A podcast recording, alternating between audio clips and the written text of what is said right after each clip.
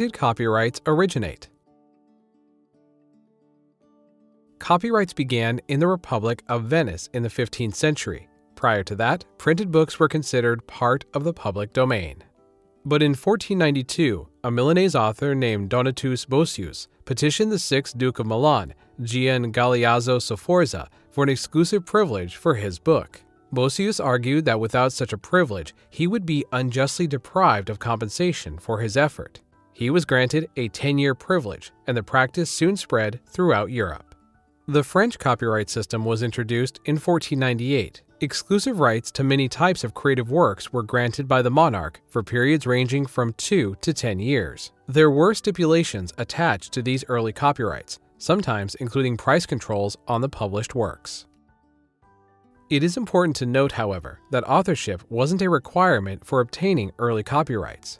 In fact, the early copyright system of Europe more often than not granted copyrights to printers and publishers, allowing them to establish monopolies over trade in books and other cultural works. This practice seriously limited the diffusion of culture. Early copyright holders may have waxed poetic about authors' rights, but this was often just a way of deflecting public criticism of the monopolies they were establishing. What problems existed in early copyright systems? Early copyright systems also quickly devolved into means of censorship and surveillance.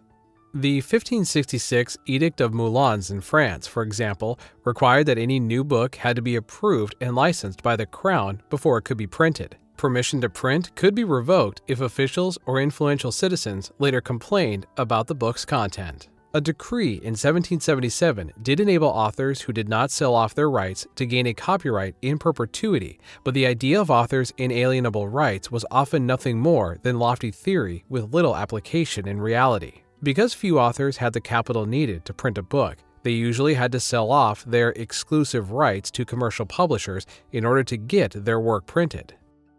The English copyright system was a similar situation.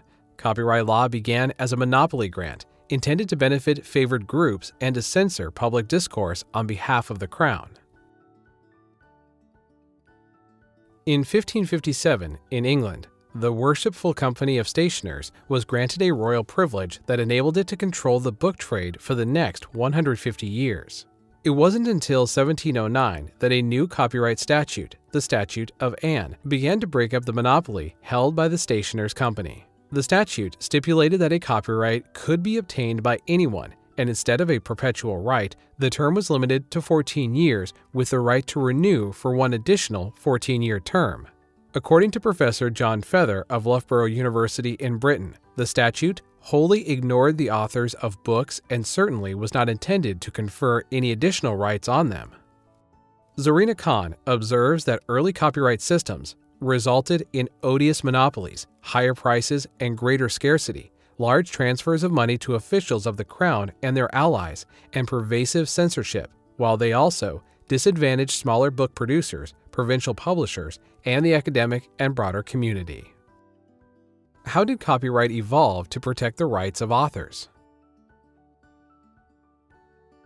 It wasn't until 1774 in England, in the landmark case Donaldson v. Beckett, that a court ruled that authors have a fundamental right to their work, at least until publication, after which the Statute of Anne still gave the rights to the publishers. The immediate issue in the case was whether Scottish bookseller Alexander Donaldson had acted as a pirate when he published an edition of James Thomson's The Seasons, a work for which Thomas Beckett and other London booksellers claimed the copyright.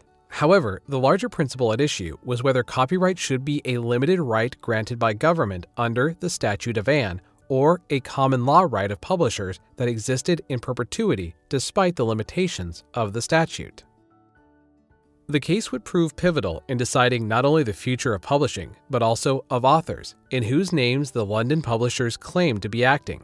The court extended authors' rights further than the publishers ever intended, however. It reaffirmed the limited statutory nature of copyright and also recognized that authors were the true originators and proprietors of their creative work.